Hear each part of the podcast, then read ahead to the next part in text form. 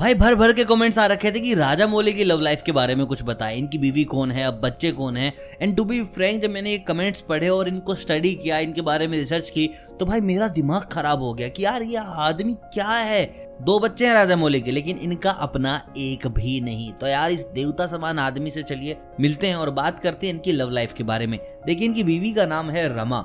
और जो रमा राजा मौली है, उनकी बड़ी बहन की शादी हुई है किन के साथ? राजा मौली के बड़े भाई के साथ, जो उनके कज़न है, मिस्टर एम एम किरवानी, और एक बहुत बड़े म्यूज़िक डायरेक्टर भी हैं। तो बहुत पहले से जानते थे ऐसे राजा मौली रमा को और रमा से मोहब्बत भी करते थे, चुपके चुपके। फिर क्या हुआ? एक दिन खबर आती है कि रमा की शादी हो गई और इस चीज़ ने राजा मौली को बिल्कुल तोड़ दिया कि भाई अब क्या करे, क्या ना करे। और उन्होंने काफ़ी ज़्यादा कोशिश की शादी को ना होने देने की। लेकिन भाई जो लिखा था किस्मत में हुआ, रमा की शादी हो गई और उसके बाद राजा मौली बिल्कुल अकेले।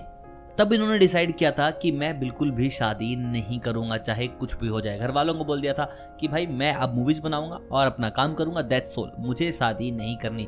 लेकिन रमा की शादी के कुछ साल बाद राजा मौली को पता चलता है कि रमा ने डाइवोर्स फ़ाइल किया है अपने पति के खिलाफ।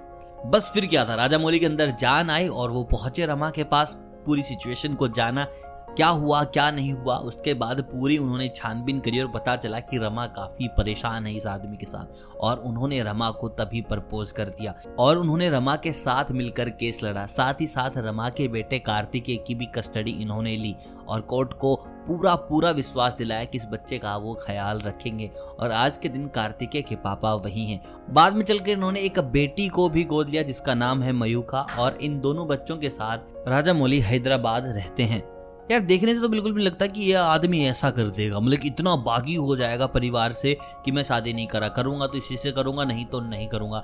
ठीक जैसे हमारे अरजीत भाई साहब ने किया था वो म्यूज़िक में मास्टरपीस बना रहे हैं तो ये एंटरटेनमेंट की दुनिया में। और मैं आपको बता दूँ, एक ऐसे डायरेक्टर है जिनको गवर्नमेंट ने, यानी कि हमारी भारत सरकार ने पद्मश्री से भी नवाजा है। So this is the real story of S S Rajamouli. I hope आपको ये स्टोरी पसंद आई होगी, और इसके बाद आप राजा मौली के और भी गहरे फ़ैन बन जाएँगे।